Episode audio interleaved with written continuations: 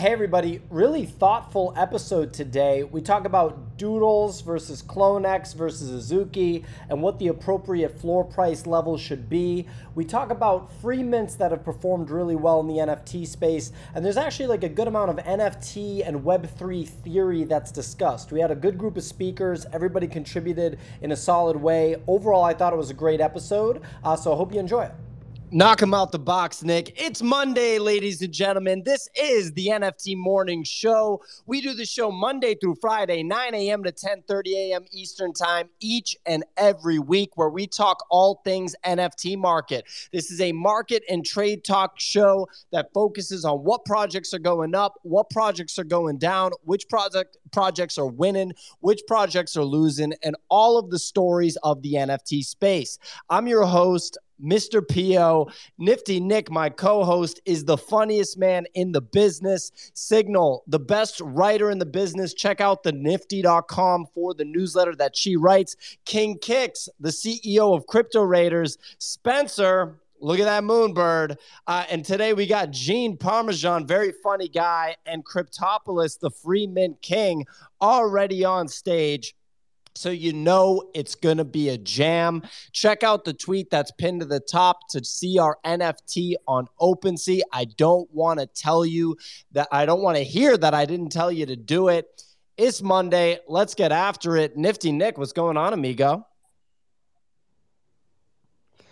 Uh, how's it going, dude? You know, the uh, well, I'd say it's great, but you, you know, Ethan's so hot. But I'm feeling pretty good. You know, I actually no, I'm not feeling good. What, dude? I Don't lie, Nick. Don't. I hear see, kicks in the background. He's laughing because he saw my fantasy performance this week, and it's I like, lost I, too, bro. I went up against Watzilla. I got destroyed. dude, it's just not fun. Like we got, we basically got suckered. We got, we got pulled into some fantasy league. I said that right away. I said it right no, away. You won last week. You don't win. You don't win every week, just like in NFTs. Like you win games and you lose games. So like if you're giving up now because you're one and one, I'm gonna come, drive up to New York. I'm gonna smack you in the face and say, "Get back down there. Get on the waiver wire, and we're gonna turn this team around." Dude, that waiver wire is looking ugly. like there's no, there's no hope. Anyways. Bro, okay, you think you can complain? I I had Matt Ryan uh, as my uh, Superflex QB throwing up just a glorious 1.8 points. I still scored 148, but no one here probably cares about fantasy. But I just love Pio that uh, you're now known as Mr. Pio. I didn't know that. So he, he just renamed himself. And that, what did he say? Talk about the box, Nick?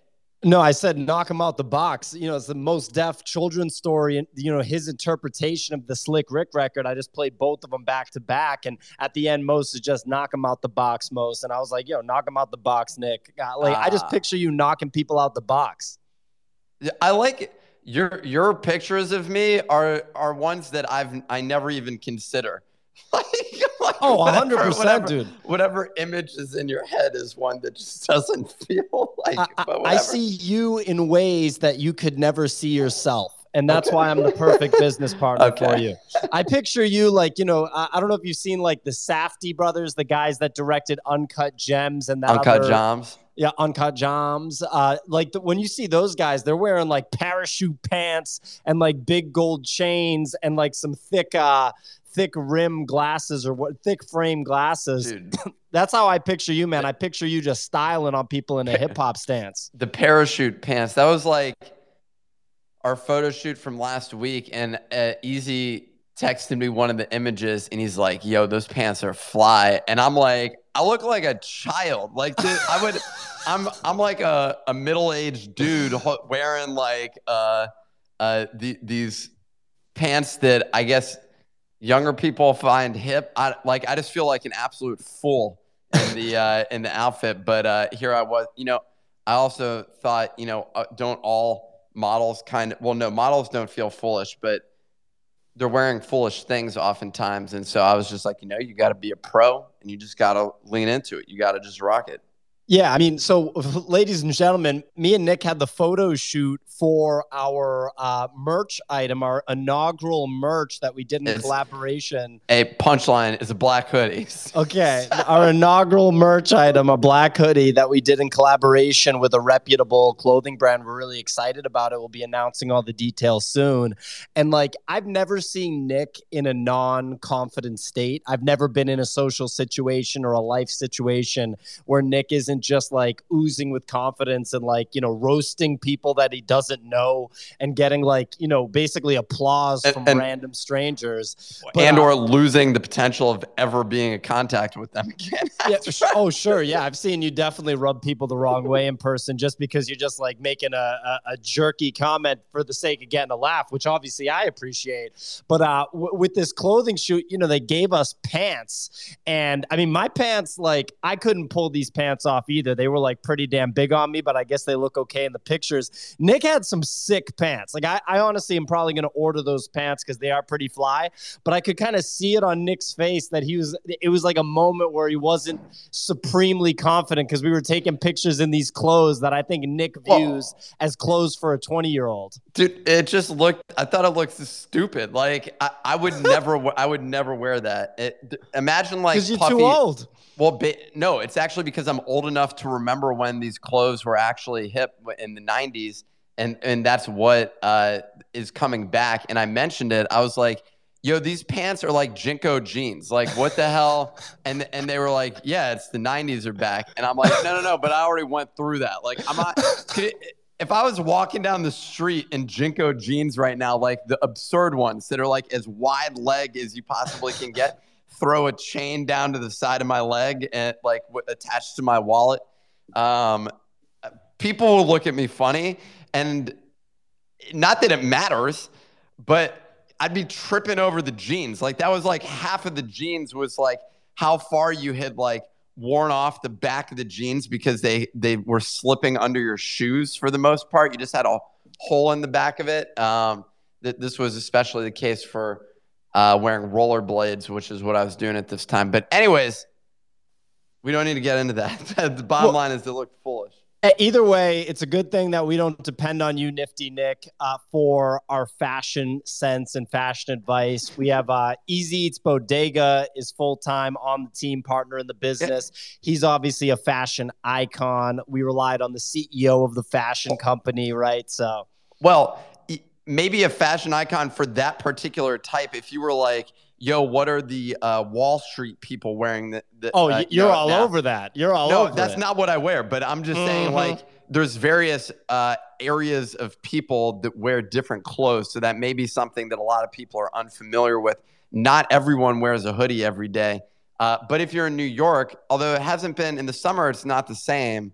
But in the winter, it's just like black jeans, black hoodie, black coat. It's just all black is basically a surefire bet every year um, if, if you're wearing something. But, anyways, it just seems uh, like, yes, that a fashion icon for those that are shopping at, uh, uh, what's that like mall? Uh, Sun, Pacific PacSun? Sunwear. Pacific Sunwear, yeah. Fashion icons icons at Pacific Sunwear and Hot Topic. Then yeah, I'm gonna I'm gonna look to for some of these people. Well, all I know is I'm going to trust Easy. I'm going to trust Signal, uh, who obviously, if you've ever met Signal before, is incredibly stylish. Uh, long before I trust Oh, Nifty Nick. merci, merci, Pio. Darling, it's New York Fashion Week. It's just finished. So if you need some inspiration, go look on the street. Exactly. Didn't even think of that, Nick. Uh, I'm telling you, S- Signal's not wearing the outfits that we that we were getting. I'm just letting you know, like, uh, But, but if she did, she'd be pulling them off big time. okay. That's You know for what? sure. You guys should check out actually G Money's um, photo shoot he did for 9DCC. He had Bryson, so it was shot by Justin Aversano, and then he had like about four or five prominent Web3 uh, influencers, artists, etc., to do the shoot. And Bryson is like striking some moves. So if you need inspiration, you should go check out that shoot. They they they did well. He Yeah, he but- actually looked like a model, and he also Yeah. wears fashionable things. And then you also had I don't know that that girl, that, but i- is she in like Vogue or something like that? I don't know. The, he, some of them are professional models that that were in there. There you go. Node, you have your hand raised. I know Node Node mode is all black everything. Uh, is that what you're going to chime in on? Uh, uh, well, I, I, guess I could say that you know G Money ripped off my own clothing line, which is pure black. However, I did I did want to say you know the best part about your photo shoot. So Pio sent me uh, a couple video clips of it, and so yeah, Nick described it perfectly accurately that it feels like they're from the 90s. And then just imagine Pio trying to act like he's on a football team, like spinning the football, like holding it up. Like, and, and it's just, dude, it is so funny. It was great. So I'm really, I hope you share those. You just revealed you more just information revealed, there. Uh, yeah. But Node, wow. Hey, the fuck was that, that Node? no, like you're over here spilling the beans. You're, you're just like, and here's what was on the hoodie. Sit, yeah, sit, no, you don't see. You don't understand. did understand. I did I say what was on the hoodie? No, all I you said can, you was can't, you Pio can't was close. holding a football. I mean, know? that's starting to that's starting to tease out some information that we were not. People prepared. love people love the cheese. We, we yeah, dude, you know, king of leaks, dude. Like nodes is leaking a little. That was See, a leak. Well, well how Pio's about this leaking for, it to Node, so I mean, actually, Pio t- should take That's a good responsibility point. for that. I thought Node was trustworthy. Uh, how about this? I wasn't holding a football during the photo shoot. How's that? lying. Whoa! He was Uh, actually was holding holding the- five footballs.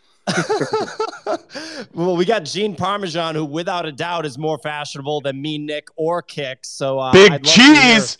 yeah, hear from the big cheese on this. Yeah, I mean, I'm not too fashionable, but you know, I had a you know good news and bad news this weekend. Good news, I was able to connect with Pio offline. I had no idea his real name was Pio. I thought it was sort of like one of those things where people do like a like a you know like a caricature name. You know, like when you're doing a TV show, you name a character like a black character, Jamal or something. But you know, it's real. Um, the bad news is that ETH is really, really down, like incredibly, um, you know, very, very down, which is pretty interesting, I think because I think usually in crypto, I think you can kind of like I think NFTs you often sell the news, but I feel like crypto is kind of a not sell the news space. What, what do you guys think? I didn't hear no bell. I mean, the round ain't over.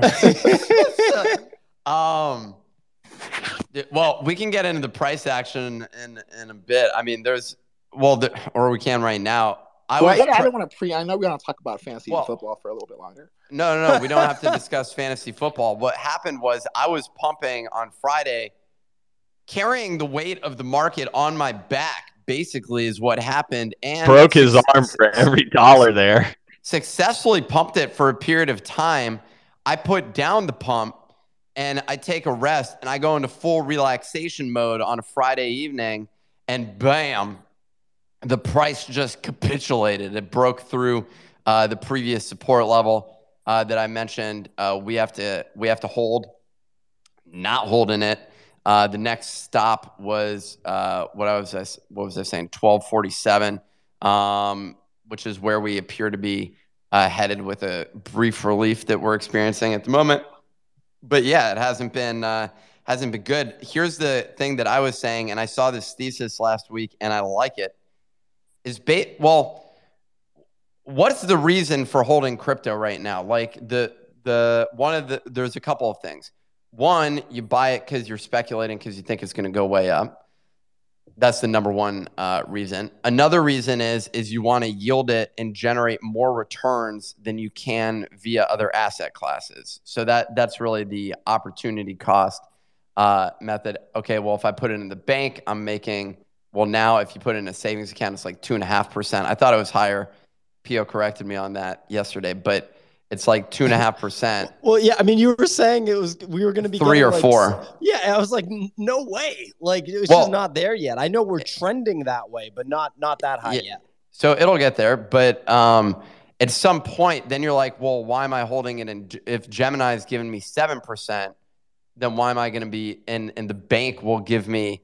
We're not at seven percent, so it's not comparable at the moment, but it's directionally there. And the average person is saying, like, I like in their mind, it's taking on unnecessary risk by putting in a Gemini and converting into GUSD. Yeah, I think Ben summed it up in the Discord. I was thinking the same thing. Uh, you buy ETH to buy NFTs, to buy JPEGs. That's why you buy ETH. Well, I, I feel like people always people sometimes say, "Oh, well, you know, it's the interest rate," but most people who like the vast majority of people who are buying crypto, they're not like, "Oh, well, you know, I could buy treasuries, but but maybe I'll buy the. Uh, Yeah, that's not Fed. big. like I was like, I was like, oh man, should I buy a T bill? A savings Hey, guys. bond. Guys, you see that three-year yield? It's looking real good. yeah, no, no one's really sitting here looking at, oh man, they, they just moved the three year to two I'm and a gonna- half. Let me, Away let to me sell wealth. Sorry, what? kicks, dude, kicks. Just just smashing through I, that. I was that- gonna say. I love Kicks' energy, but he's like muffled and like staticky, and you just hear like half of what he's saying. But I love it. I like keep it coming. Um, but Nick, I mean, yeah, you're right. Like we're trending towards those higher interest rates for sure. What I want to know, like, look, if you're really going to take a look at where we're at right now, I'm a big believer that it's all cyclical, right? It's all dependent on the halving cycle. I mean, not all, but it's like largely dependent on the halving cycle. I'd love it if anybody wants to do some deep research like l- let me know what the interest rate situation was between 2016 and 2020 and you know kind of graph it- that Is that the deep research that is 2016? I feel like you got to. graph it against the performance of bitcoin slash crypto you know what i We mean had easy money for a decade. We had like Yeah. zero percent interest rates for a decade, which made Pretty much. asset prices just spike. Yeah, so for 10 years we've had that. So you got to go back to the 80s if if you're interested in uh, serious interest rate hikes. but you can't Uh, map it against crypto in the 80s spencer raised his hand i feel like this is something he'd like to chime in on Yeah, so like the thing here is that the last time crypto crashed, crypto crashed independently of the stock market, right? And so what's going on right now is a really different thing. We're just moving with the stock market. Like going into this Fed meeting, that's what all this volatility is about. And it's about two things. It's about the guidance from the Fed and it's also about the interest rate. Currently priced in is a 75 point basis point rate hike with um J Pow being as hawkish as he was at Jackson Hole. Like that's what's priced in. If he comes out significantly more hawkish, or if it's a hundred basis points hike, then that's when we go to Goblin Town. That's when when thirteen hundred dollar ETH is gonna look like it was like a million bucks. That's like the thing that's happening right now. But it's also where the stock market's gonna go to Goblin Town. Like they move together, and that's why I, I agree with what Gene Parmesan was saying, which is that you can't go back and look at like the last crypto cycle because the last crypto cycle was decoupled from public equities. But now, because all of the hedge funds and all of the family offices and all of the institutions that were trading public equities have started trading crypto, they behave exactly the same and they move the same way in macros. And so it, it, it's just like like we will continue going to Goblin Town because we are a risk on asset and risk on assets are getting crushed right now by the hawkish Fed. Wait, so you're saying I should buy I should buy Goblin Town if Jackson Powell appears on one of their Twitter Exactly. Yeah, Yeah. it- you're going to want to focus on that and maybe even go with their m- more recent project. Uh, what's the name of it? The Grumples. Grumples. Grumples. Also, Yeah. uh, Jason Powell. Is it? Is it Jason? I thought it was Jay. Maybe- jerome Jerome, jerome, Jerome. powell j powell ladies Wow, and he's got a black name. oh my god, That's bullish. kicks, dude! kicks When I see him, when I see him on screen, I always think, "There's a black guy." That's it. Sorry, that's that. That was the funniest thing I've ever heard in my life. That threw me off for a second. Um, uh, yeah, um, uh, yeah, definitely looks like crypto's, uh, you know, in the gutter a little bit. Um, definitely sucks. Um, but last time, uh, crypto went into the absolute gutter. If you timed the Pico bottom and bought NFTs, you got a really nice return. So, um, looking for Yeah. that setup. Yeah, except for what would have been also good is to sell the ones that you bought at the bottom there. Like my punk, for example, was like basically doubled in price at one point. Yeah, Yeah. yeah. If you if you can make eighty grand in one trade in two weeks in a bear market, I'd probably take that. Yeah, probably should have taken that. I was saying that me holding this thing at some point, it's go- I'm gonna look foolish, and we're gonna be like, "This was." This You're was a great bad trade. predictor, dude. Because you were saying that when it was like at 150 grand, when it was like, or it was like worth 200 grand, double what you bought. You were like, yeah, I could see this like full round tripping. And and go and going lower. Like I, I genuinely do believe we have not hit uh, ultimate bottom yet. Like you have to, uh, yeah, you have to be like reasonable and say, yo, like a bored ape is worth $120,000 or something like that. G- great, but actually it's not worth that much right now. But um, regardless, it's still worth, you know, $100,000 or something like that. That's a lot of money. And at some point, you know, when when the prices go down real bad, people are going to sit there and look at it and say, um, they're going to be like, you know what, I should just like at some point, it, one sale creates another sale. Like you have like a downward sort of waterfall, and uh, everyone that's been holding on is has to feel foolish for a period of time. But that's just the way speculative bubbles work. If we're not down to that bottom, then then we haven't made it through a speculative bubble. Like everyone just needs to be thinking, this was dumb.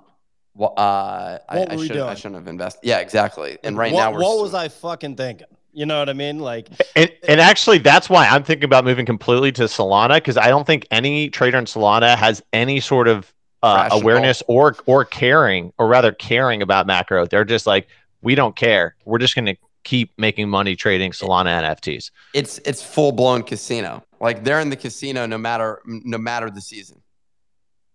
Yeah, I think casinos do well in recessions. I, I could be wrong. Yeah, I mean, look, it, has been crazy the gains that have still been out there in the NFT space between Digidaigaku. That was like a home run bull market level win, at least in ETH terms, maybe not in USD terms, because some of the bull market stuff in uh, USD terms really, in hindsight, looks absolutely crazy. Like the January blow off top of like Alien Friends and those really cheap, uh, uh, I think uh, In Betweeners was another one. Maybe Quirkies. I don't remember if that one pumped as hard, but we're talking about, you know, initial investment of like 120 bucks, like 0.04 ETH, or, you know, my numbers might be off 0.05 ETH. And then the things would run to like two Ethereum and people, you know, that's like six grand, seven grand, and people would be buying so many of them. So we're not seeing the quantity, but you're still seeing monster wins again, like Digidaigaku, the mystery bowls uh, you had an opportunity to get in pretty cheap, um, and obviously there's there's other ones. Uh, Renga, Renga was an absolute slam dunk. Go ahead, Nick. Well, I have information here uh, going against what the original hypothesis was. Casinos among the hardest hit businesses during economic downturns. Exactly. just like Kick said. So yeah, just what I said exactly. Um, and the the a gaming ETF is down 28% compared to an 8.5% decline for the S, uh, S&P 500. That was so, in, uh, so, so casinos go down. Yes, casinos oh, go no, down no, at a disproportionate rate. This is this is this may be misleading this article because they're using 2019 data. That's based on the fact that COVID was there and and I think all the casinos were smashed. I, I was shorting those. That that was definitely one of the verticals that I was looking at, saying, yeah, yeah. I think well. called Google. How do casinos do in a recession? For a long time, casinos have been considered recession proof since their gross gambling revenue increased by nine point four percent during the early 1990s. Well, oh yeah, and then I saw the article that you saw among the hardest hit. Yeah, yeah it's, it's it's one way or the other. you know what I mean? It's it's like kind of dependent on what kind of recession are we talking about here. You know, like are people just going to the casino, getting drunk, throwing their uh, you know, the last of their bank account around? Uh, yeah, I don't know. Yeah, I mean, and uh, Nick brings up a good point. Is like the COVID one that was crazy. Like Dana yeah. White, the president of the UFC, when they shut down Vegas, he was like, if you told me three months ago that they were going to shut down Las Vegas, I would have told you that you are effing crazy. You know, go ahead, Nick. Well, I think that's the biggest. That's not indicative of a recession.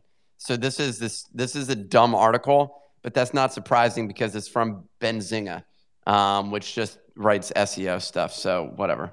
That's the there kind of great research you can get on this show, guys. We can Google for you on, live on air. Hey, look, that's how this goes, okay? Maybe I have a computer in front of me. How do you get your information, Jesse? You have a, a professional economist who's who's doing research for you and delivering that info directly. Jesse went to law school. He doesn't have to answer you, Nick. Uh, Gene Parmesan has his hand raised. One more uh, little back and forth before we get into the weather report. Yeah, well, I, one thing I think that's really interesting about this, you know, ETH dumping on the merge news is that I think that usually when you talk to like a lot of crypto, a lot of NFTs is like sell the news, but I think in in the past, crypto has very much been like you when people say something's bullish, it tends to be bullish. Like even if you go all the way back to the beginning, like at, like no one would shut up about Bitcoin. Like people who own Bitcoin, when when it was a dollar, they would tell you this is going to be the next big thing. This is going to be you know a thousand bucks. This is this is going to change the world. You'd be like, all right, yeah, whatever. And they were right. And even like last summer, ETH had this thing called EIP one five five nine. And if you talk to anyone who's like you know ETH pilled and ETH maxi, like people who listen to Bankless like like it's pornography or something, um, they would be like, oh yeah, like EIP one five five nine, it's gonna like this, it's gonna change ETH, it's gonna become super deflationary, buy, buy, buy, and then sure enough, you know, EIP one five five nine was this this new kind of uh, fee mechanism for ETH last July, and then when it went live, um, you know, ETH went from like twenty two hundred ish to like forty eight hundred, and like that that could have been partially macro driven. But like usually, it seems like when people say, "Oh, this thing's going to be really bullish," at least in crypto, it tends to be like when you people who know what they're talking about at least. And so it's interesting that this is a time when everyone was kind of like oh the merge that this is the narrative it's gonna you know it's gonna be bullish and it's it's and i think it could mean two things or or both of either of these things or both. One is that macro is just really you can't fight macro right now it's just crazy or it could mean that crypto is now just like every other market where like you always buy the rumor and sell the news um and then you know the other thing about crypto being like or being like every other market being correlated i think the, the the silver lining, and you might sound like a crazy crypto person if you say this, but the silver lining of crypto dumping this hard is that it shows that we are still pretty early. You know, I think that like like it when everyone when everyone's like, oh, like all the institutions are in crypto now, like hedge funds and you know everyone's in crypto now, so it's going to be like every other market. People thought, oh, that means they're they're, they're not going to be any more of these things where you fall eighty percent, you know, in a in a in a few months or in a year, or you fall twenty percent on no news. You know these like crazy drops. And the fact that there are these still these crazy drops mean that it's not like every other market, which also means there can still be crazy blow off tops, which you know like it's likely that like the more violent the downswing, the more violent the subsequent upswing. Yeah, what goes up? Oh, yeah, I mean, higher highs, lower lows, fireworks in between. I also love your listen to Bankless like it's pornography. I know some people that are definitely like that, just ETH maxi all the way. That's hilarious. Um, so, yeah, to, to move things along over to the weather report, we have the very fashionable signal since we were talking about fashion this morning during New York Fashion Week. Signal, what's going on with the weather? What's going on with the weather, boys and girls. Today, Monday, the 19th of September. So, volume over the weekend came in around 10 million. We were stronger on Friday at 14 million, but we did flatten out. Let's see what's been going on. Onto the leaders, hasn't been that much change here. Uh, we have seen an uptick in mutants and moonbirds. Moonbirds are back in double digits, and we'll talk a bit about why that is in a moment. But everything else is pretty flat. Doodles up a bit, so holding there, not much change.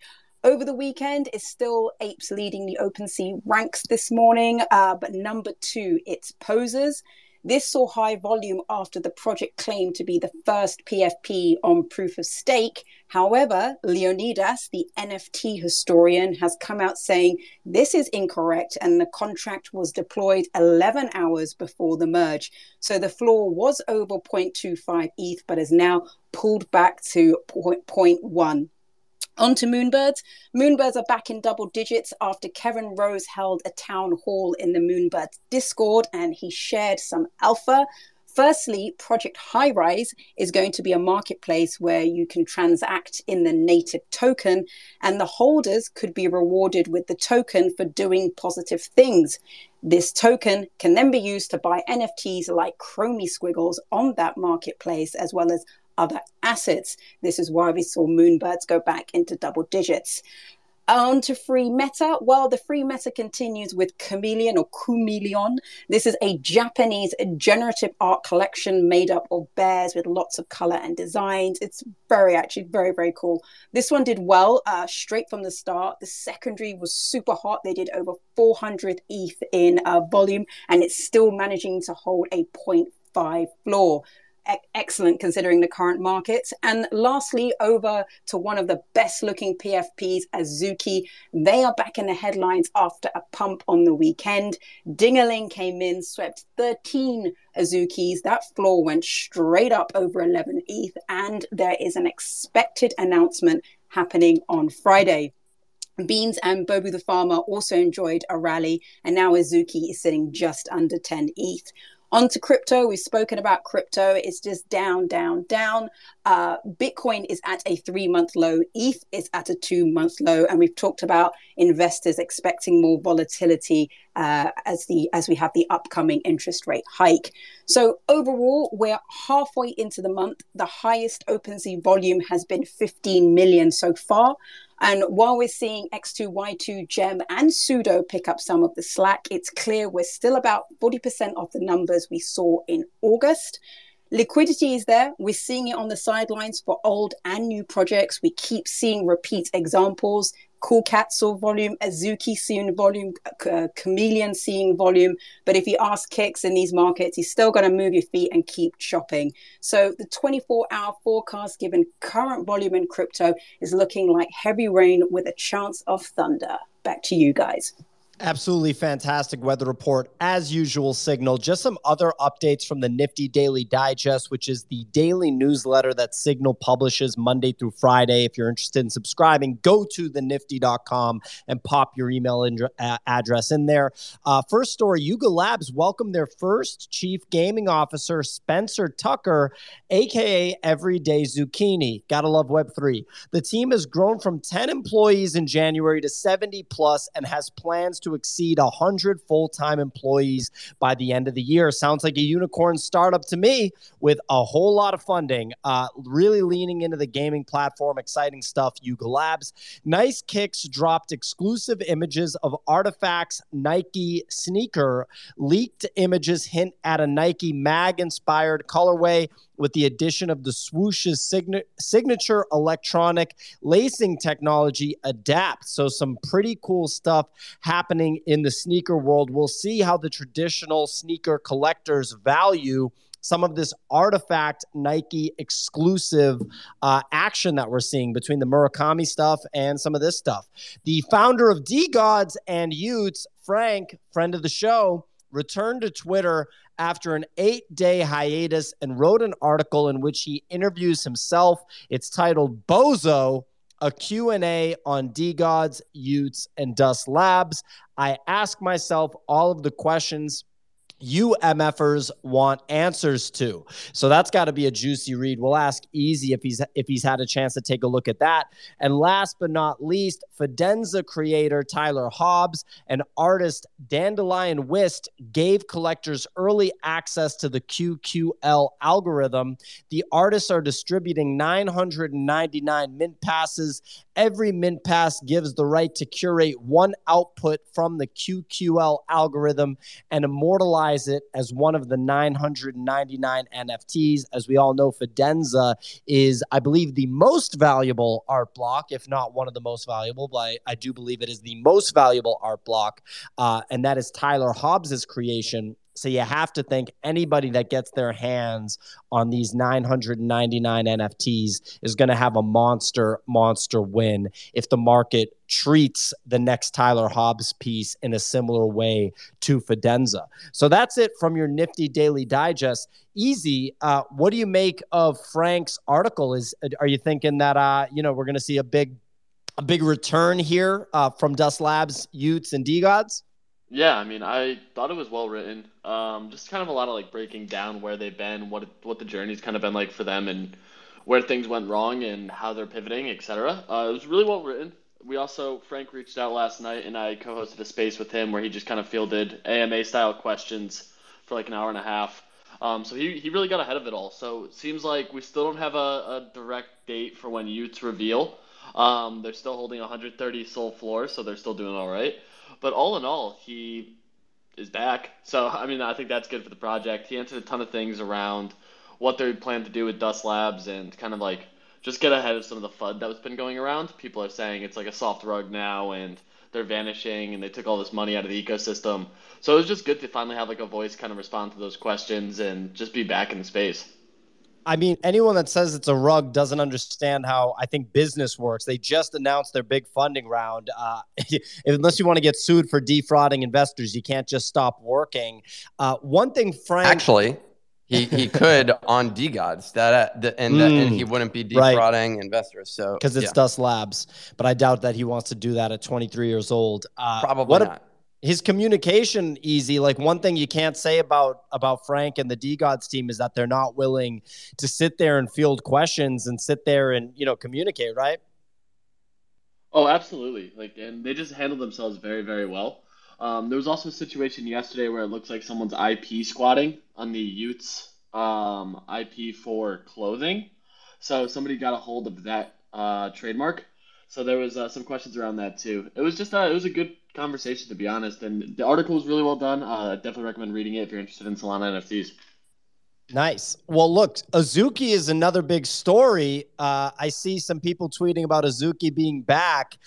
That Dingaling sweep is a huge, huge indicator. I mean, are we thinking that they're going to announce a funding round and announce the expulsion of uh, Zagabond from the from the organization? Spencer, you have your hand raised. What's going on? I mean, I'm not 100 so I I just want to like push back a little bit that a Dingaling sweep like I don't know how bullish that is because my issue with Azuki has always been that it's the only project where unique holders goes down as floor price goes up, meaning that a small number of people are sweeping a lot of them very regularly.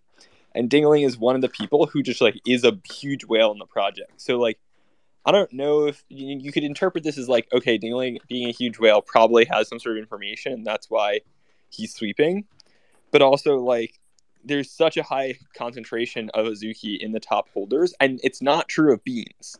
It's just true of Azuki, and that's always given me a lot of hesitation to buy into it because those large, large holders will dump at some point on news, and I think it's just it's just be careful that it's not a moment of like you are the exit liquidity whenever there is news because the price is higher than I feel like it maybe should be because there's just certain people who will buy huge numbers of them to keep the price high. Mm, good take. Uh, no, do you have any thoughts on this? You were a former holder of Azuki, a, a long time Azuki bull. I don't know what your current position is on the collection. Would love to hear what you think of this. Yeah, do not own one, but I wa- I really wanted to get one when they were sub seven, and I almost did. I have uh, you know some friends that are very bullish on it, and I I don't know. I'm still I'm still bullish on the community. I think it's funny about three and about a month or two ago, I put out a, a tweet saying, "Hey, which one of these projects is going to be you know uh, is going to fade to zero over the next little while?" And everybody voted Azuki, and now Azuki is the one that's worth the most. So go figure on on the wisdom of the crowds there. Uh, I do. I think there is supposed to be some announcement on the 23rd or something this this month. So I think I, I I'm kind of with Spencer. I wouldn't I wouldn't buy right now per se. I think you know it just pumped over three ETH in a very short period of time in a bear market. Uh, but I I'm still a sucker for the project, uh, and I should have bought back when it was sub seven. I almost did, uh, and just you know got a little bit shy. Just because of the art, you like it just because of the art? No, well, I mean the art, the art obviously, but I look as much fun as everybody gives Zagabond. Like when it comes to, to Azuki itself, like the execution on everything that's been done has been phenomenal. Their event at NFT NYC was the best. You know, like they they they put out high quality stuff, and then the community itself, uh, the fact that they stuck through all this FUD, you know, to this point is is pretty impressive. And the floor price is above Doodles and Clone X. Like that's that tells you something. That's crazy. Know. Yeah, I don't know what that it tells you something. And and uh, so I think I think a lot of people just like I say, when it comes to PFPs, like for me, one of the biggest uh, reasons to invest is if you want to use it as your identity. And so I think a lot of people really identify with these, and uh, like out of all the out of all those that I just mentioned, you know, I'd I'd I'd I'd, I'd rather own an Azuki for my for my PFP than than a, than a Doodle or a CloneX. Um, and and so yeah, I I think I think the project's uh, I, I hope it continues to succeed, but I, I think a lot of people just really identify with the art and and it and just kind of the overall vibe my personal opinion before I throw to Nick, I would take a doodle over an Azuki 100 times out of 100. But uh, I guess I could see why you'd make the case for Azuki over uh, CloneX purely for the art. Uh, but that's you know that's the only reason. But from an art perspective, I'd take a doodle over a, a, an Azuki 100 times out of 100. The doodle's artwork is elite. Uh, Nifty Nick, you just raised your hand. Something to add, and then we'll throw to Micah G. Well, just the doodles came back off of their. Uh, it was a pump, then a dump, and now we're back to pump. Uh, so they're at 8.8, which is uh, definitely interesting. um, to observe uh, that they're uh, yeah they're, they're they're not at the bottom end. There seem there appears to be life in the doodles, okay. so it felt like there was no action there, but here we are, you know.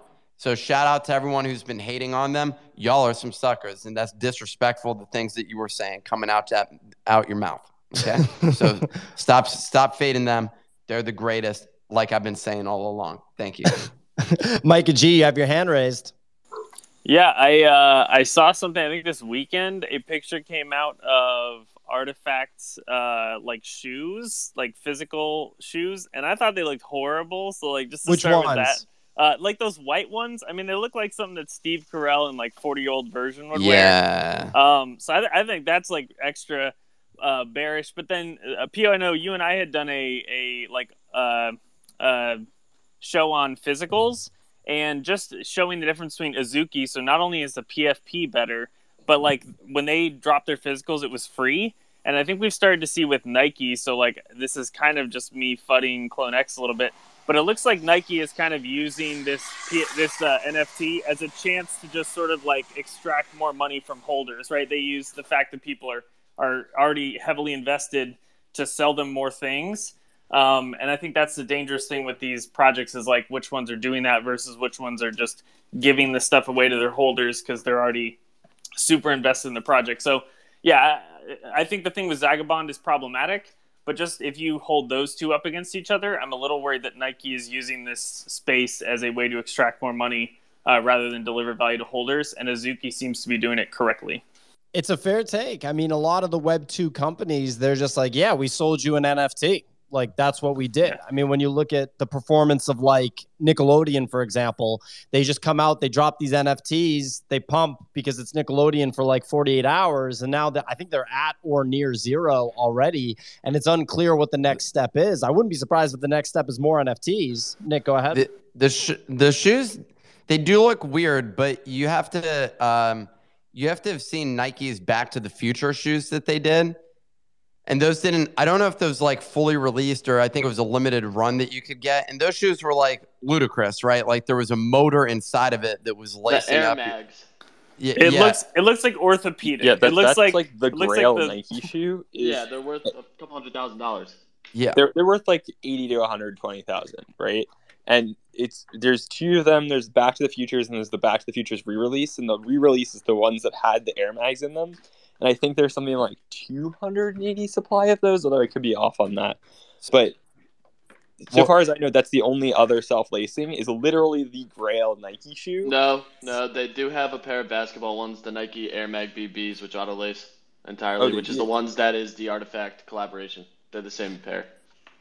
So okay, so these look very similar, and so from that standpoint, um, regardless of what you think of it, like I said, it suddenly looks attractive at one hundred twenty thousand dollars. so I think that that's suddenly we're all saying, okay, I got to get this damn NFT if that's the, if that's the situation, uh, because uh, we were we were geniuses when we got those Murakami NFTs. Let me tell you, because we're gonna end up with some one hundred twenty thousand Nike shoes. Shout out to all the haters.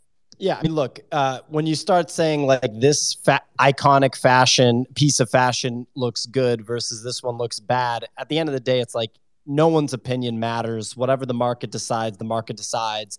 And half the time, those grail items are dependent on like historical significance, supply, you know, this, that, and the other thing. And, you know, Easy would know way more about that than me, Signal too.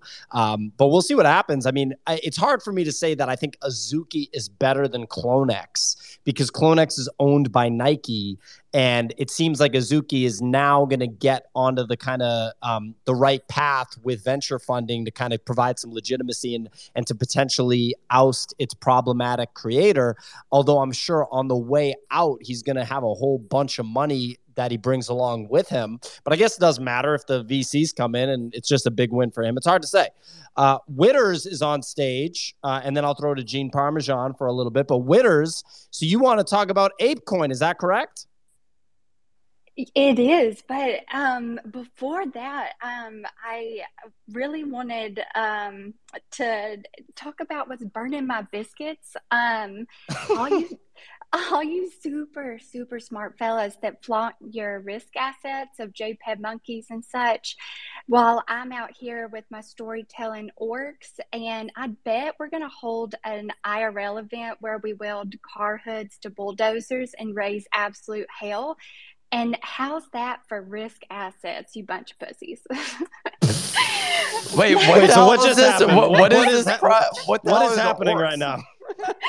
no, no, that um, that was just the DJ play um this over the Okay, weekend. wh- what's what is it? What's it called? Orc?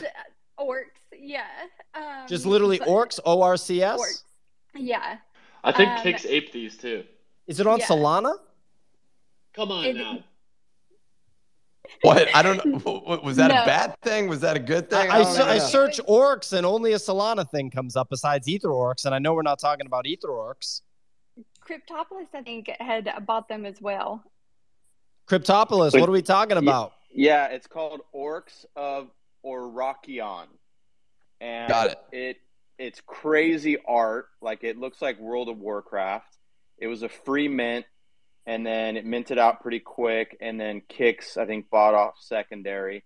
We thought it was going to moon like Thunder Valley because of the storytelling narrative. However, it didn't. I did listen to the spaces. It sounds like it's a German guy and I think he's doing it full time. But the lore and the story is crazy. Like they have a book written, they've got these YouTube videos that, and he's been posting this stuff about like dragons and like spells, and it sounds really cool. But the the the gist of it is, it sounds like it's going to be a a choose your own adventure kind of kind of thing where the community is involved. Um, it is a pretty good play right now. I mean, it's I think it's at 0.01. So if you're looking for a low entry, uh, I think they were overwhelmed by the quickness of the mint. So he's going to reach out to his team.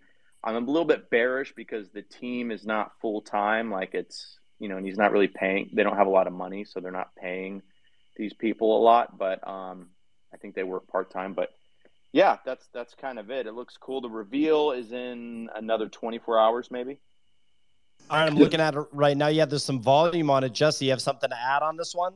Yeah, this. Uh, I mean, I'm just here because Kicks must be, uh, you know, busy making a, a killer trait to, to fudge storytelling as, as like the worst meta we've had in a while. Um, so yeah, if this book comes out for my kids for 9.99, I'll I'll buy it. But uh, I'm not I'm not sure what this whole. I mean, my whole thing with storytelling is like like that's great for the very very small niche audience that you have that is really, um, you know, into unwinding, you know, these these you know giant narratives like you would one of these shows like Game of Thrones, but I'm not sure for most people. I think you just want to trade in and out. You're not other than 10 KTF. I think I think those are the exception to the rule. Um, so I mean the art, and I, I and I also propose that we stop using the word art for these projects and let's just call them pictures or drawings, which is what we would do for a childhood book anyway. So the pictures on this, because it's not art, the pictures look pretty nice, just like I would say for a kid's book. I don't say, oh yeah, this is uh you know, uh, Nancy goes to school. Look at the great art on this. No, they're freaking drawings. So yeah, I think for 10Ks, we, we replace the word art with uh, pictures, but uh, we'll see. I mean, uh, Freeman, uh, 0.01, why not? Uh, so I think saying that it's not art is a little bit disrespectful. I'm looking at this. it's a little Hey, bit rude. th- thanks, thanks, lawyer. Uh, the, law- the lawyer on stage telling us it's not. Well, someone drew it, and there, there's actual art that exists there. So I mean, it's not like it's a not- drawing. it, okay, I mean, there were also some. Um, there's also a map. So I saw a map that was drawn there. It looks it looked shockingly similar to Azurbala, uh, that map. But regardless, um, the the the fantasy theme is something which doesn't. he- Here's one of the things that I think uh, people are finding some issues with. Back in the, uh, I remember with the Facebook platform when it launched in 20, 2007, um, when they launched the uh, the platform, a lot of people built games, and there was this whole wave of social gaming that that came out. And a lot of the people that built it, similar to what we're seeing now with NFTs, was like BBS uh, related games. And so you had things like uh, Dope Wars style uh, games. You had um, really just like uh, choose your own adventure style games. And in that world, then people can sometimes have narrative there. But it just seems, by and large, I feel like NFT speculators just don't give a shit, right? Like the the biggest thing is you just want something that's never going to materialize, and instead we can just like speculate on it. Like we're not not actually we went to a photo shoot and we're not actually going to release our hoodie like because that would be dumb if we actually release our hoodie that would be stupid and then people would say crap they've delivered upon something so really what we're doing is just actually coming up with new and different promises and we're going to keep that going for a few years then i'm thinking in like year three we start to actually deliver something and you guys are going to say holy shit they didn't disappear they're still here I should have been holding this NFT all along. Like we just want to make you feel like fools, but we're just gonna wait. You know, we're gonna we're gonna keep pumping something, then just not release it. Really excited about that. There you have it. I think the real problem, obviously, Nick, uh, his statement there was a little bit tongue in cheek. I think the real problem is that no one's actually taking story and really running with it for the long, like the long term. Saying some of these words myself just triggers me. Saying like long term and stuff like that because they just get so overplayed. But besides 10 KTF you're not actually seeing story execution by legitimate, you know, web3 businesses that you can expect to still be here even a year from now. Like, I mean, dead dead serious. I'm not trying to disrespect the orcs for Iraqian or whatever it is, orcs of Iraqian. Um, I'm not trying to disrespect them, but I'm looking at this website and I just don't really believe that this is going to still be something that's getting actively worked on by this group of people one year from now.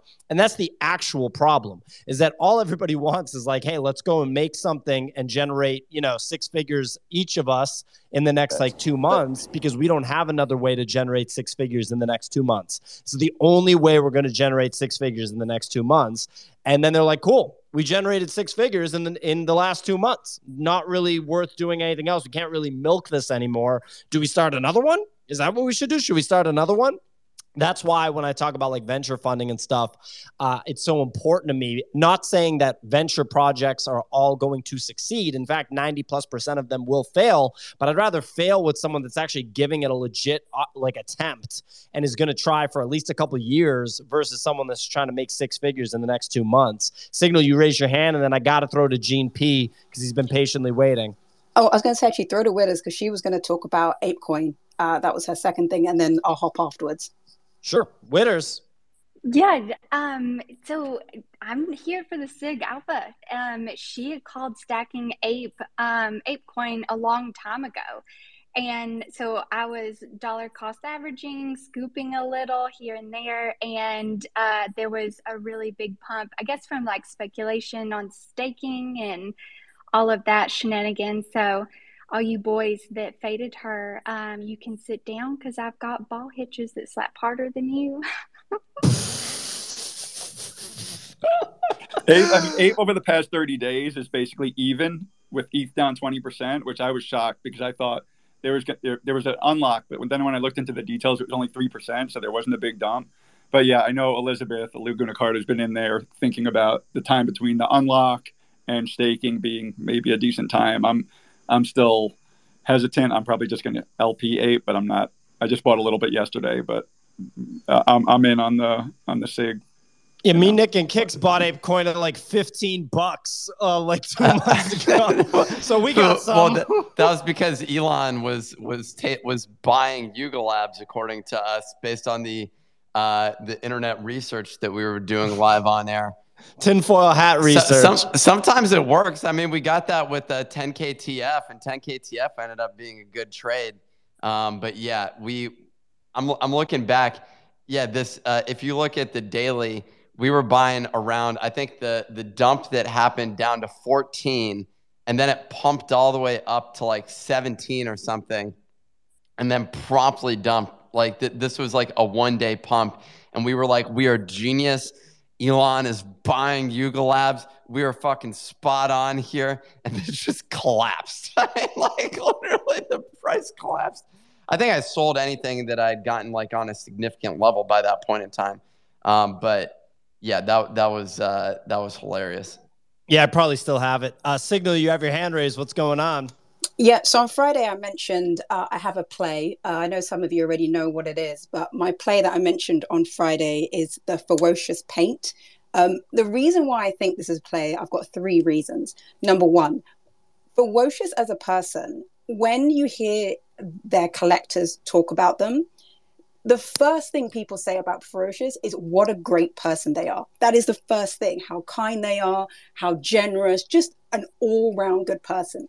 Then they talk about their art. And this is different to how I see other artists are talked about in this space. A lot of artists are talked about their technical work is brilliant, they're very innovative, and then they might not even mention the character of the person. And the reason why I bring that up is because this is a signal to me that people want to support the person as well as support the art. While the inverse is do you really like this person's art? And that is the only reason i'm buying. I think those are two different things um, one should look at in the analysis of whether a collection or art will do well is do people support the individual the human behind it? And in Fewocious's case that is 100% secondly Yeah, go ahead, go ahead. so, secondly, when I saw the Renga pump, I was just like, hmm, if people are going to do this for Renga, imagine what they would do for, for Fewocious, whether that's in a bull or a bear. And the technical behind that is the, the paint was an open edition, and that price has held strong. It's been at 0.35 for absolutely ages. I, I think it happened in April or May, and that price just held 0.35. And if you look at other artists' open edition, it has cratered. So that's the second reason why I like it. And lastly, if you look at the collector base, the collector base for Fewocious is incredibly strong. It's some of the biggest whales in this space. And I do not see a world in which they don't look at this collection and consider supporting them. So those are my three reasons. Uh, Fewocious's character, the fact that Renga absolutely pumped, and Renga compared to Fewocious, I'm sorry, but they are just not god tier. And look at the collector base. So Um, this is why I'm hot on paint for um for the, for the next quarter.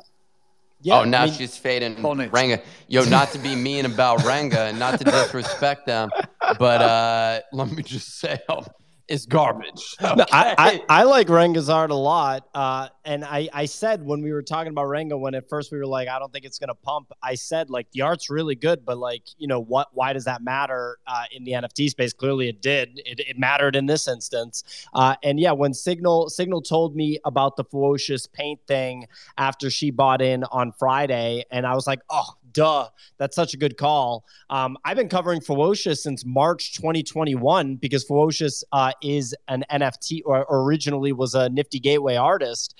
Uh, yeah, Fewocious is incredibly young, like 20 years old, I think, at this point, probably. When I first started covering him, he, he was like 19. And, you know, the paint, I don't think that the paint has sort of been fully realized and it's the highest supply in the Fewocious, Fewocious uh, you know, ecosystem. So yeah, it was a no brainer. I bought three of them immediately. Anonymix uh, bought three after me. So I thought, oh, Anonymix is just on my ass. He's just, you know, copy trade me. And then Kicks pointed out that he bought an ass load right before too. And I was like, oh, okay, it had literally nothing to do with me. But It's also ahead, Mike. transferable to PFPs according to Tenacious to Tenacious.eth. So you can convert. This is uh, Fewocious's PFP project, so you can convert it into that. Is what how supposedly this is going to work. That's I don't going to get be the record elite. comparison, but I like the idea of you really like the artist, and therefore you kind of stick with the work. That seems to be Web three as an extension of of the Web two sort of, uh, you know, I don't know, we'll call it influencer model, but there is definitely this like you build your core fans, and they're really there for you, and that seems to be something uh, that you know is sticky maybe in a way that people should take note of. You know, people seem to like Justin Aversano. People like Tyler Hobbs. Um, and I think that maybe means more than the, the, the art because again, we're not talking about traditional art collectors here as much as we want to call it art. I like the, you know, the Renga drawings too, but, um, you know, these are not traditional art collectors. We're talking about like crypto rich people or people that just got into NFTs. They're, they're trying to flip whatever. And so the narrative of the artist, that, that's something to, I think, that's interesting and worth you know continuing to monitor. Absolutely. And I mean, Fewocious has done a Christie's auction, like a full on, you know, hello, I'm Victor Fewocious and this is my life uh, auction. And it was 2.16 million uh, The- total, sa- total sale. The So only that's pretty problem good. is uh, he's not he's so young. He's not going to die for a while. Uh, well, you know, you're bullish PO on, on, on the artist dying, so that, that, that the art that the price can go up. But other than that, I think we're good. Ha ha ha. Uh, so Gene Parmesan's been patiently waiting. What's going on, Mr. Cheese?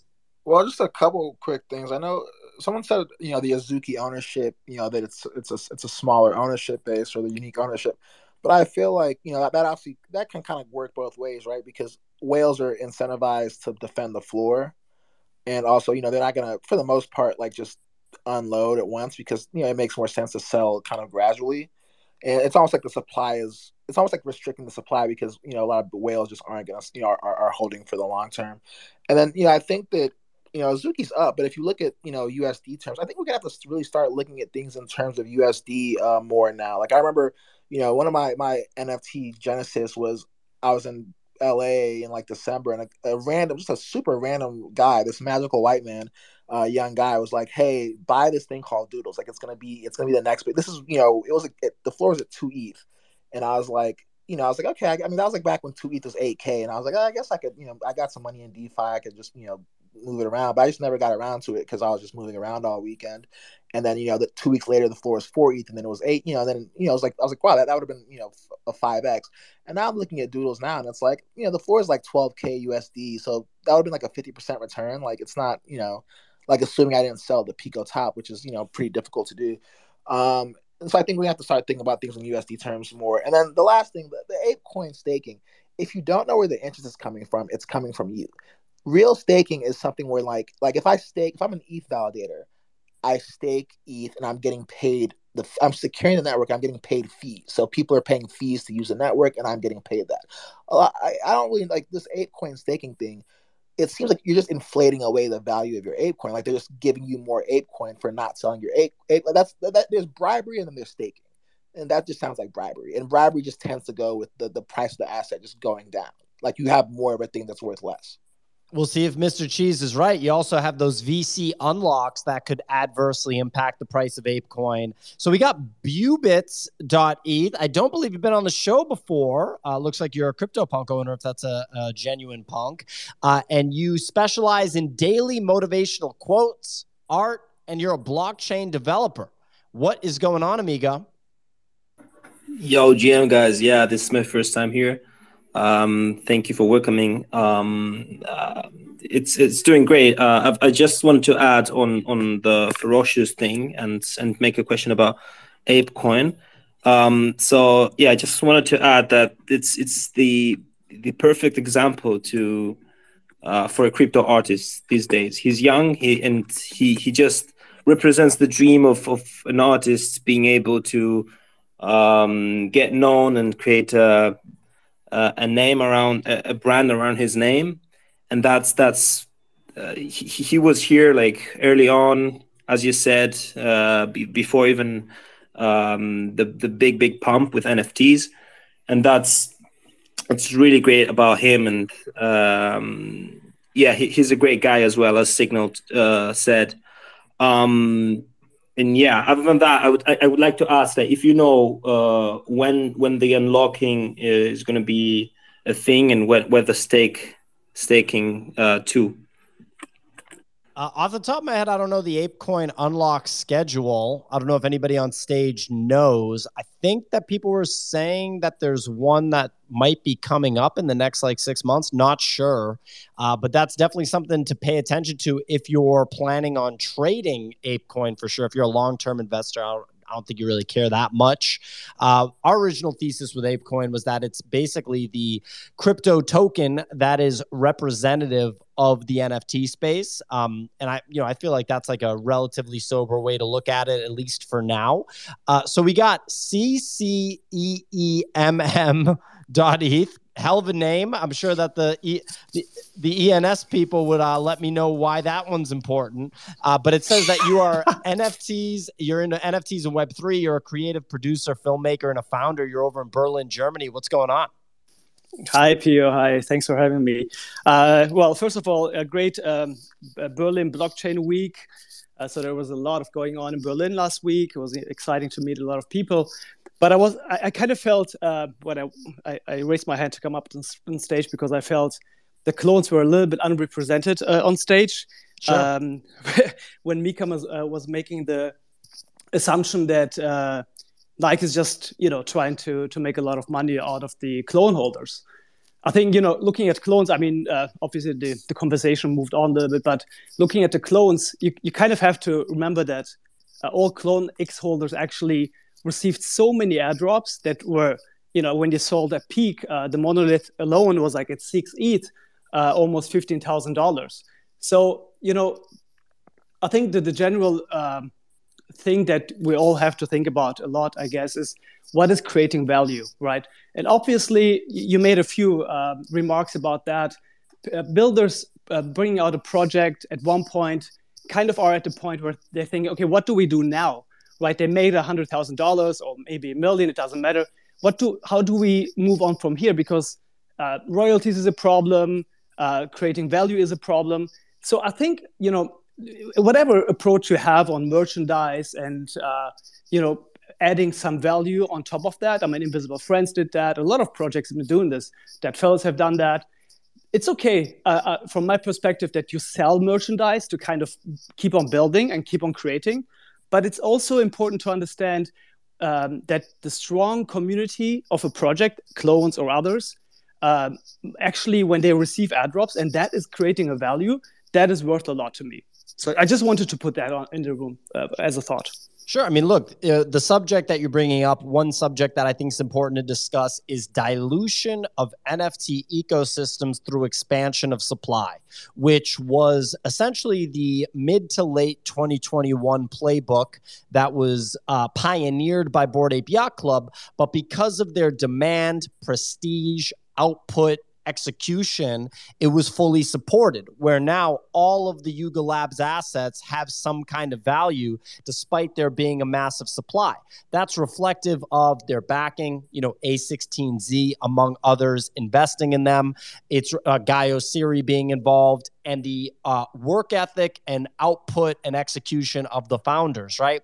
But it doesn't work the same way when all of those factors aren't in place and we've seen that with countless other projects that i don't have to name uh, you know specifically.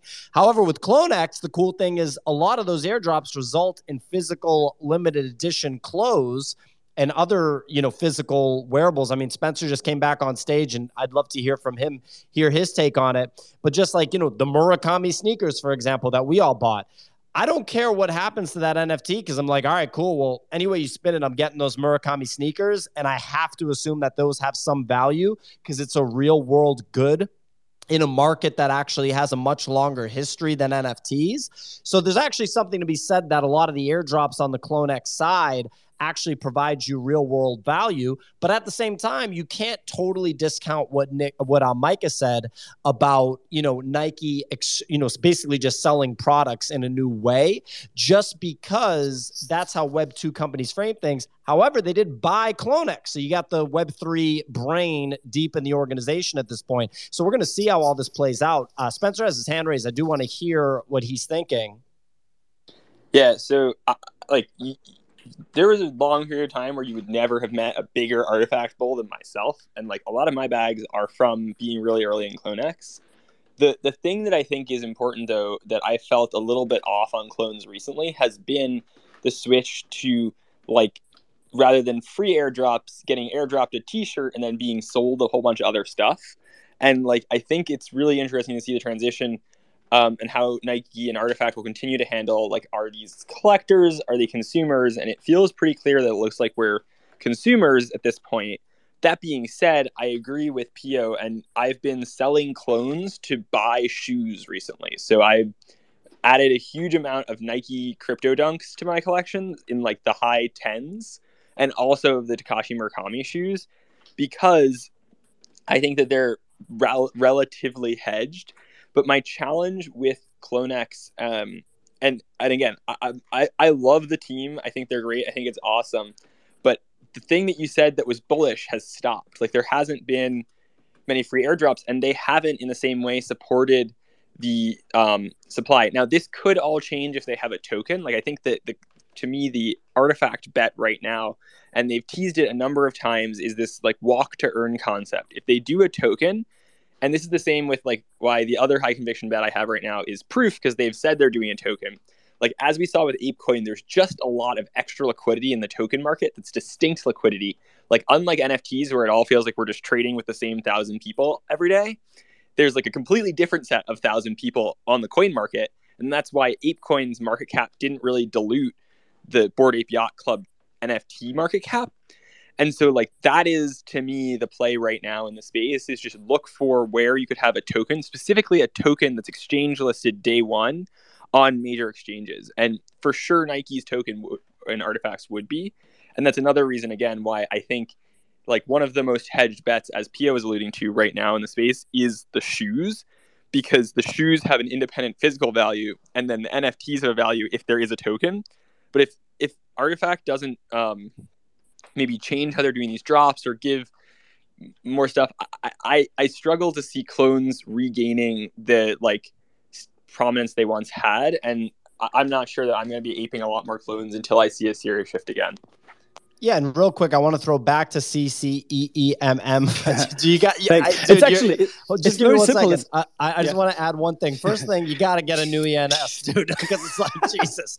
And then second, and then second, um, the one part that I want to touch on that Spencer said is like betting on the shoes. Uh, whether you're framing it as a bet on Nike sneakers that are limited edition and have a built-in market, the other bet with the Murakami one specifically is like it's you're betting on a darling of the traditional art market, and it's actually like a safer bet, in my opinion, to bet on that versus like any sort of like quote unquote startup company in the NFT space. And we've been talking about this because the way that you get the crazy inflated valuations on assets um, is when the billionaires are like, I must have that art piece because it's a, a flex, it's a masterpiece, it's quote unquote priceless versus a startup that you can easily put a valuation on based on like their quarterly earnings or, or their balance sheet.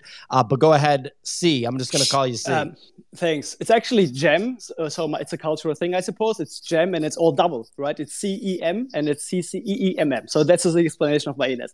But uh, besides that, I think why I appreciate uh, CloneX and and um, uh, Artifact in general. I guess the, the whole question comes down to to what are we actually building, right? And looking at, at Artifact, uh, I appreciate that they're building an ecosystem.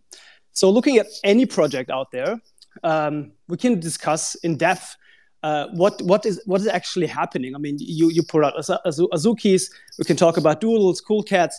All these projects are kind of trying to build a brand, but how is this going to come together? Is it storytelling? Is it is it in one way uh, going to be some visual uh, movie-like uh, uh, thing? Is this going to be like a uh, a Disneyland, uh, you know, Cool Cats thinking about Cool Cats at NFT NYC.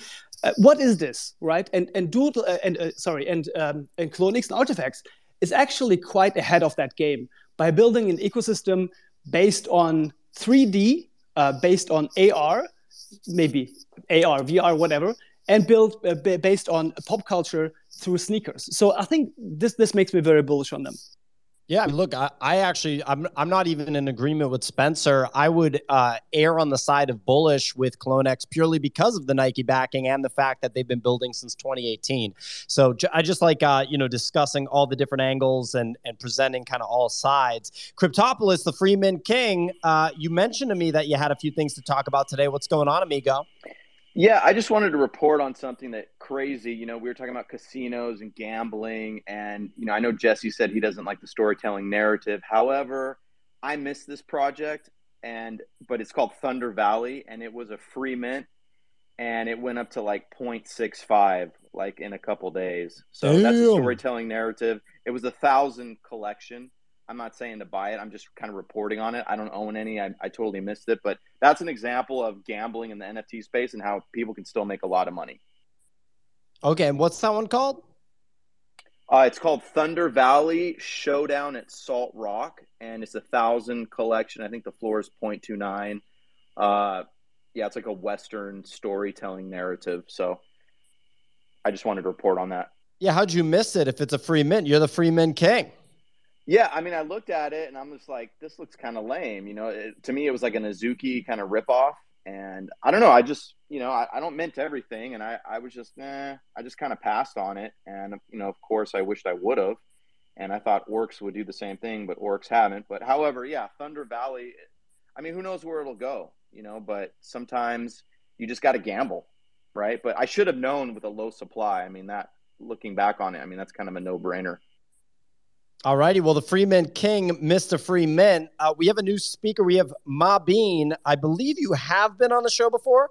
You're into Web3, fitness, coffee, and downhill longboarding. Want to hear from you, and then we'll throw to Signal and Node. What's up? Yeah, I just wanted to check in with Nick. I'm, I'm not sure if he got the bike pump back out but I'm looking at three green candles on the on the ETH chart right now, and I'm just thinking like I haven't heard much from Nick today. Has he got the bike pump and he's just pumping it right now? Is that, that what he's doing? That's what I've been doing this entire show. So you're welcome, everybody. Uh, it, it, my bike pump does actually control uh, the market. So yeah, that's been my. Uh, I've been working out during the show, and uh, that so that's what's going on. You're welcome. yeah. Um, and then I wanted to throw it to Kicks because I have been I've been tagging him on a bunch of uh, Everai posts, getting him to either FUD or buy in to the PFP project that I'm repre- that I'm on right now. You know, I'm not a founder; I'm just a holder. And I know that Kicks is into anime. I've just been like tagging him all the time. I'm looking for him to, oh, you know, n- nothing we. Whoa! What the hell is that? What the hell? We n- just n- went into the metaverse. N- Holy nothing, shit! Nothing we like more than being tagged by a random person about why I need to buy a PFP project that like, they own. Yeah, that, that the person owns. Always helpful.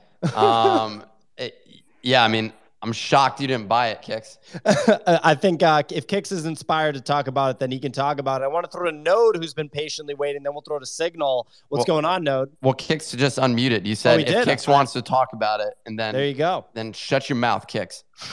uh, yeah, I saw you tagging me in it. Uh, I have to, I have to look into it. I'm actually not into anime. I don't, I don't give a shit about anime. I don't watch any anime. I have bought anime NFTs though. I'm down to make money. You know what I mean? I'm all about that cash.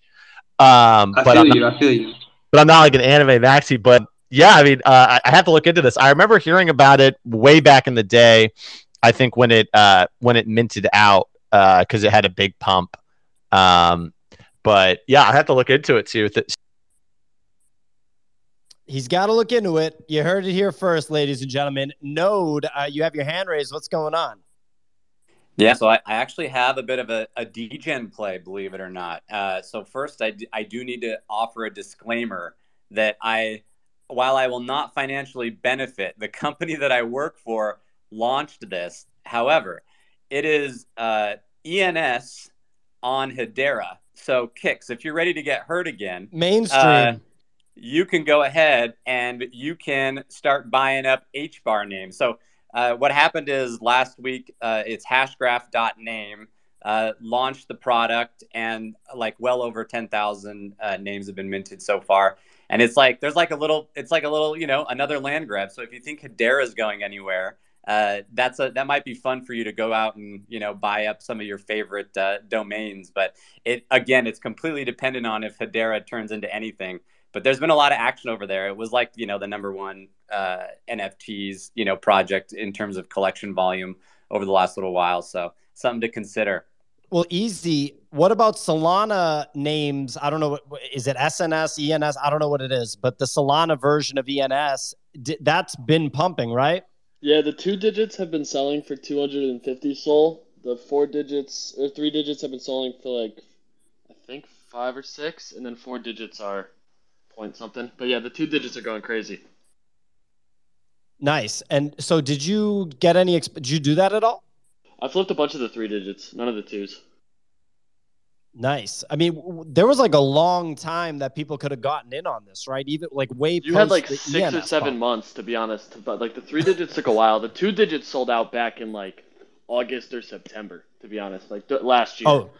So those were gone forever ago. Um, it was mainly the three digits that had time, and then the four digits sold out like during this SNS pump, like when everyone was kind of getting into it. There was a bunch of those that were still selling. Interesting. Yeah, I feel like, I mean, look, if people wanted an obvious opportunity to make a trade, like when ENS was pumping, the number two blockchain Solana, you know, I have to think that that was a, you know, it's a good opportunity. If you're going to do this Hedera thing and you're going to bet on Hedera, you could just go look at what the highest last sales are on ENS and just run down the list or just do numbers because clearly people are obsessed with numbers. I don't know. Uh, Signal, you have your hand. Whoa, Oh, we have some oh. breaking news. I went long in a big way on ETH just for a quick f- trade here. Back to you, Pia. Breaking news from Nick's personal investment situation. He's bought an assload of ETH. He's trying to put the whole ETH team on his back. We'll see. Uh, Signal, you have your hand raised. What's going on? Yeah, one more play for today. I bought this on the weekend, but um, the creator of Rare Pepe, Matt Furie, has a collection of 1,000 PFPs. It's minting now, the allow list. They've got around, they've, I think there's around 100 people or so that have, have minted, and there's more to come today, and the public is tomorrow. It was a 0.66 mint 0.66 mint. And the floor when i last looked was around 2.3 it's been bouncing around a lot. It went down to like almost 1 eth then it went up to 2.5 so clearly the market's trying to uh, find the correct price amongst the suppliers it keeps coming in. But i was just thinking given the Nakamoto holders and just the rare Pepe and, and what it means in the context of crypto and NFTs, uh, I think this is a play people should look at. I can see something like this potentially doing well. Um, I don't know now, but at least in the next uh, six to twelve months. So, uh, so Matt Furie and the collection is called Heads. Heads, yeah, very interesting. Uh, Matt Furie, you know, very like kind of uh, important artist, so to speak, for crypto on the internet. Uh, and is it heads like H E A D Z or S? H H E D Z. Okay, cool. H E D Z. Damn, that's an expensive mint price. Uh, Matt Furie uh, cleaning up. Holy shit, Dude, 0.66. Not, not only is he clearing up, but what I'm finding interesting is the price action. So you can actually I think if you want to buy on secondary, if you time it correctly, get quite a good price. And then tomorrow there's more volume obviously coming because there'll be the raffle mint and then if there's anything left the public. So I think times like this where the market doesn't know how to price this, you can actually get a bargain if if if, uh, if it's something that you want. Yeah, it's a supply of a thousand. You said supply of a thousand, one of ones. Um, yeah, yeah, it's five thousand one of ones, and the floor when I last looked yesterday, I think this morning was two, around two point twenty two. Yeah, two point twenty two right now. I mean, whales are big fans of Matt Furie. You see uh, the other collections that he's had a part of. You know, get those whale buyers. Nick, you unmuted. Something to add? Oh no, I did. The, I think that was from before. I just didn't remute. Sorry, my apologies. Hey, no problem, man. You don't have to remute. We got Jesse. Oh, kicks. No, I cancel. Jesse, you have your hand raised. What's going on? Yeah, just really quick on this project Kumaleon, which is one of the high volume overnight. I missed yep. it throwing in bids at 0.36. It's like at 0.6. Uh, don't know anything about it, but these 3K seems to be like the sweet spot right now. Obviously, Digidaigaku was 2K. Uh, 10,000 is hard. I think even Renga might have come up to a wall, even though it had a lot of momentum. It's like 8,000 with like 3,000, hold, like 2,500 holders. And I just think, you know, 3,000 might be more representative of where we are relative to where we were six months ago. Seems to be a sweet spot. But I just wanted to mention that the artist Okaz behind Kumaleon um, has an open mint, not an open mint, like a thousand K, 1,000 collection on Tez for five Tez. It's, um, there's 300 sold out of a thousand. Um, it's 25% royalty. So this isn't really a flip, but uh, I just would encourage if it's not for this, like you always need an excuse, right, to start the, to open up the Kukai wallet. Like get your wallet, get a little bit of Tez in there, and spend seven bucks on this or something else. That way, it's just done. So then the next time there's it's on FX hash, but and we have a link in the Discord, but. You know, you, you should you should have a Tez wallet ready, just like you should have a, Sol, a Phantom wallet or whatever, just in case something's really you know flying at one point you want to get in. If it's not this, something else. Yeah, it looks like 2647 out of the 3,000 have been minted. Uh, the floor is 0.48 right now. Congratulations to anybody that either got in on this mint or bought in early. Looks like this is on the back of a couple of things. If I look at it, it looks like the art does look very cool and dope, Japanese style, and the website is crazy. So whoever know, whoever made this website knows about making websites. It's a very very well made website. Uh, hard to tell if this will be like a long term winner, but I, I'm not terribly surprised that it's pumped the way that it's pumped. And it seems like if you have an opportunity to mint, it would be a no brainer. We'll see what happens with it. Um, yeah, it looks pretty cool. Good, good uh, stuff surfacing that and surfacing that there's another collection. Uh, yeah, that's our show, ladies and gentlemen. We're at time. Uh, check out our NFT that's pinned to the top. We do the show Monday through Friday, 9 a.m. to 10:30 a.m. Eastern Time each and every week. Uh, we love having you in the audience. If you want to be a speaker, focus on the content, come on stage. Don't bring biases. We love having new people, and we will catch you guys next time. Thanks for joining us.